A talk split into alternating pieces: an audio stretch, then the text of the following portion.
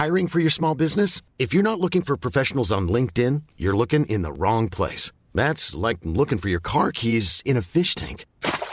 LinkedIn helps you hire professionals you can't find anywhere else, even those who aren't actively searching for a new job but might be open to the perfect role. In a given month, over 70% of LinkedIn users don't even visit other leading job sites. So start looking in the right place. With LinkedIn, you can hire professionals like a professional. Post your free job on linkedin.com/people today.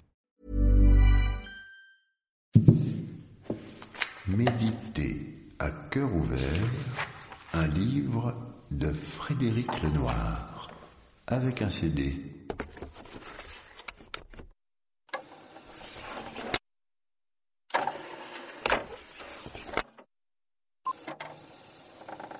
Je vous invite à vous asseoir ou à vous allonger dans une position confortable et à fermer les yeux.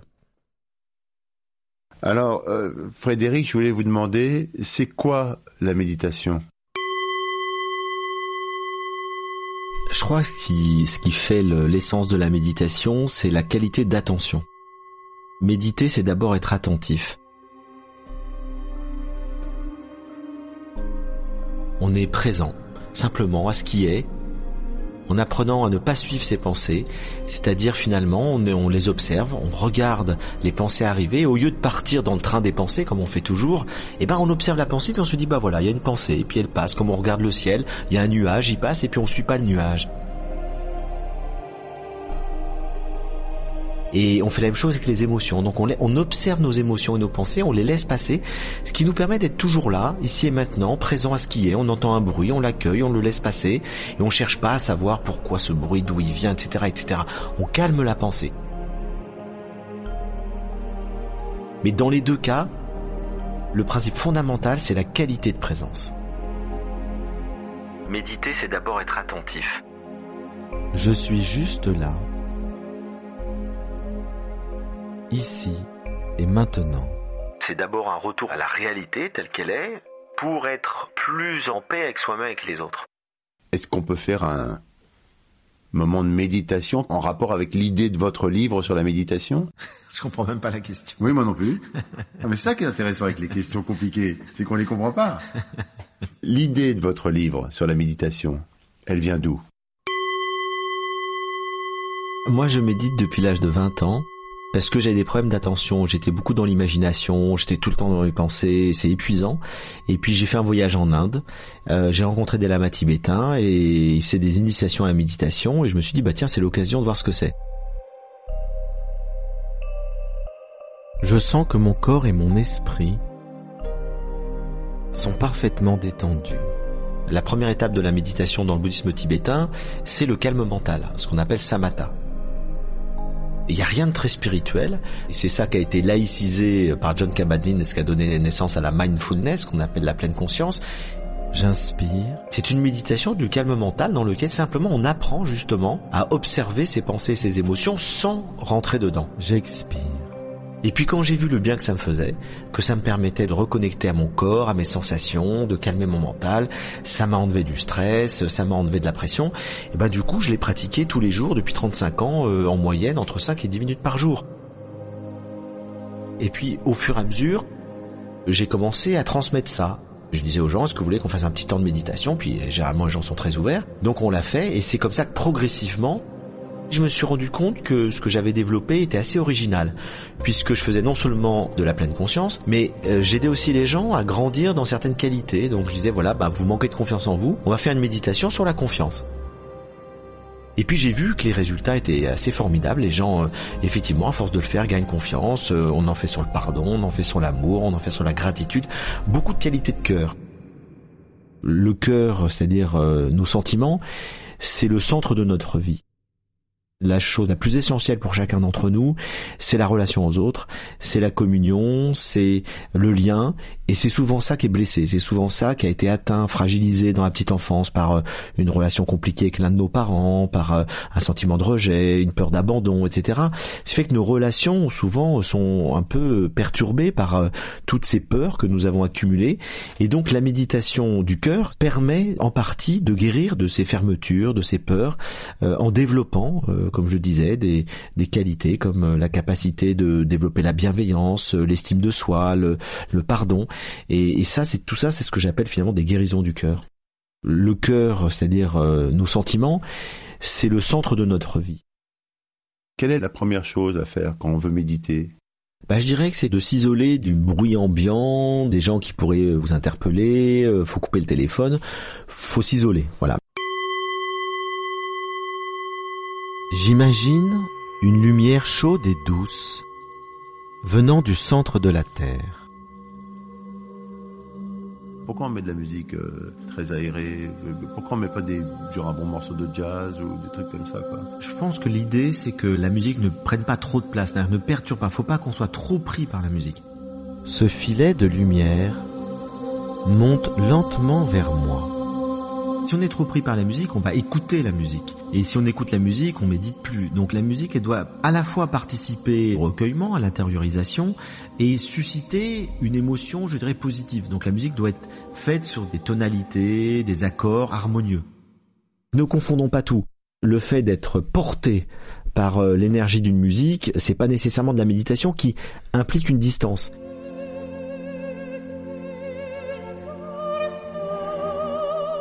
Quand vous écoutez le Et Incarnatus Est de la messe en ut mineur de Mozart, vous êtes totalement transporté, c'est plutôt une expérience mystique à la limite que vous pouvez vivre, c'est-à-dire un sentiment d'unité avec le divin ou quelque chose qui vous dépasse, qui vous transcende, ça vous porte, ça vous élève.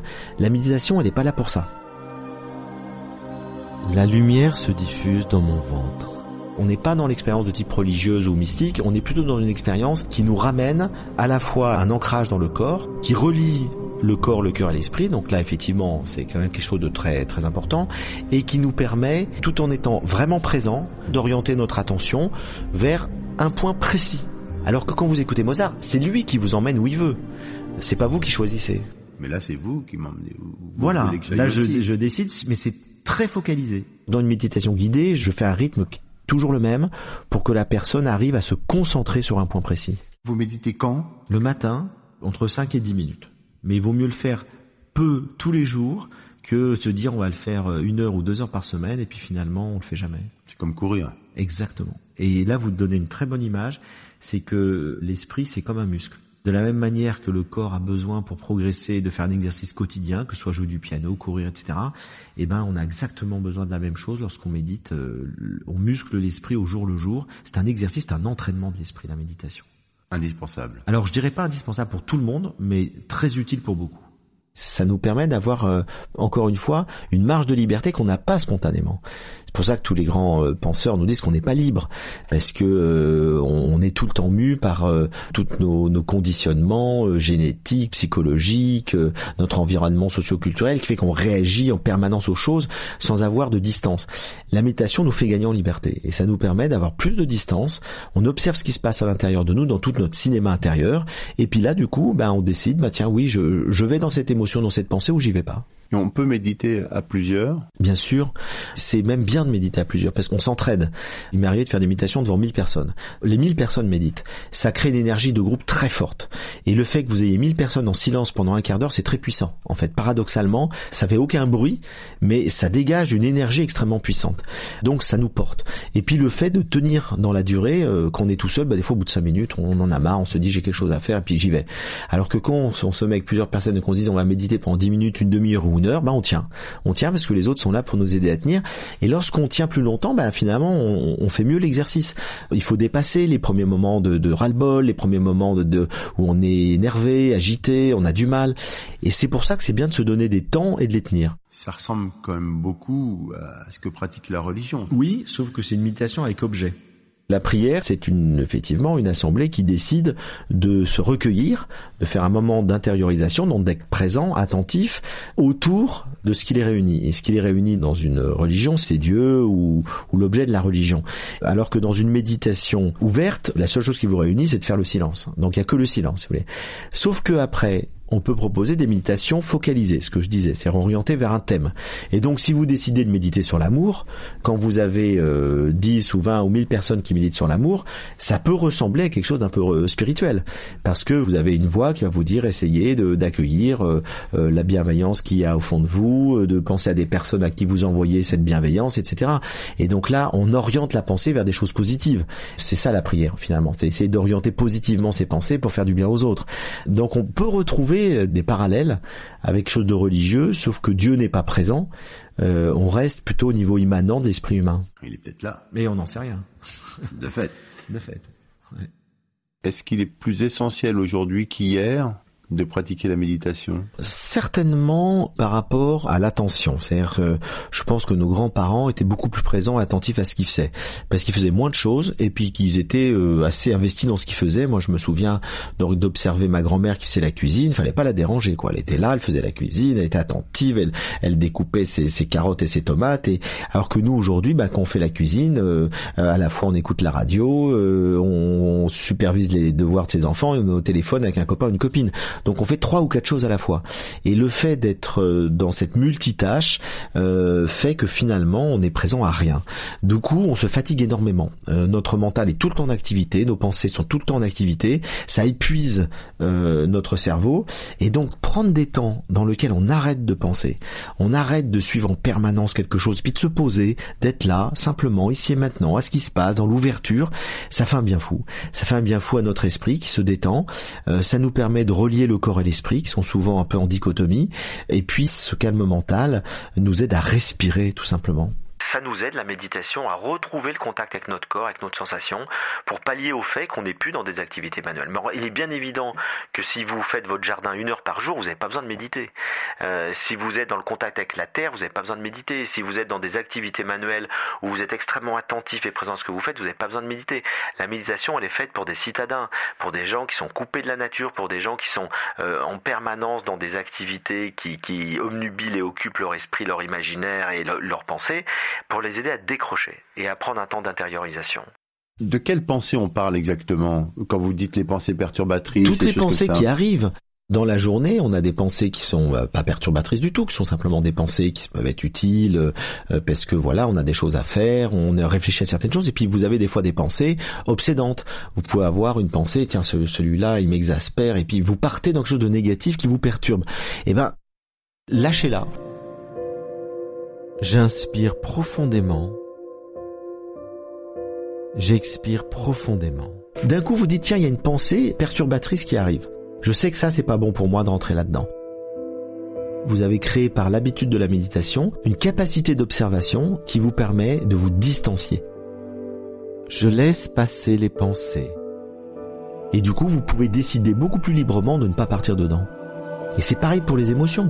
Vous avez une colère qui arrive, au lieu de partir tout de suite dans la colère, vous avez une distance. Vous dites, tiens, une colère arrive. Alors d'habitude, on dit, je suis en colère. Non, vous dites pas, je suis en colère. Vous n'êtes pas la colère. Vous dites, une colère arrive, je l'observe. Je suis libre de la laisser se développer ou pas.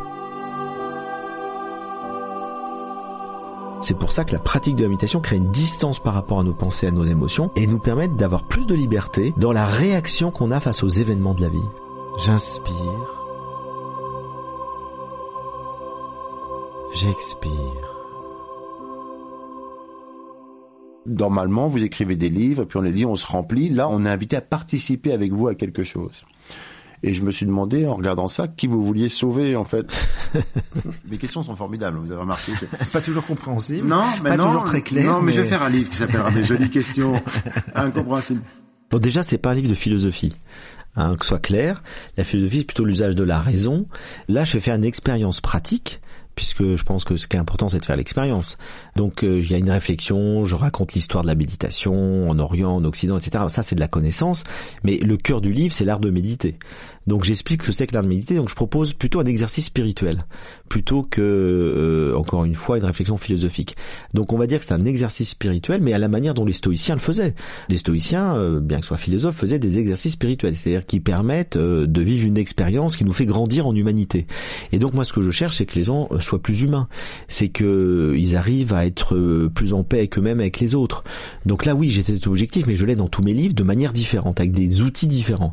Alors il y a des fois le pur outil de la connaissance, et puis des fois, et là c'est le cas, il y a plus des conseils pratiques, ce que je fais dans certains livres, et dans ce cas-là, je vais très loin dans le conseil pratique, puisque je guide par ma voix et par une musique qui accompagne, qui a été composée par Logos, qui est un musicien, on accompagne donc la méditation, donc oui, je rentre dans quelque chose de très concret. Vous voulez quoi en fait ? J'ai envie que les gens soient plus heureux, voilà. Vous voulez quoi en fait ? J'ai envie que les gens soient plus heureux, voilà. J'étais malheureux quand j'étais enfant, adolescent.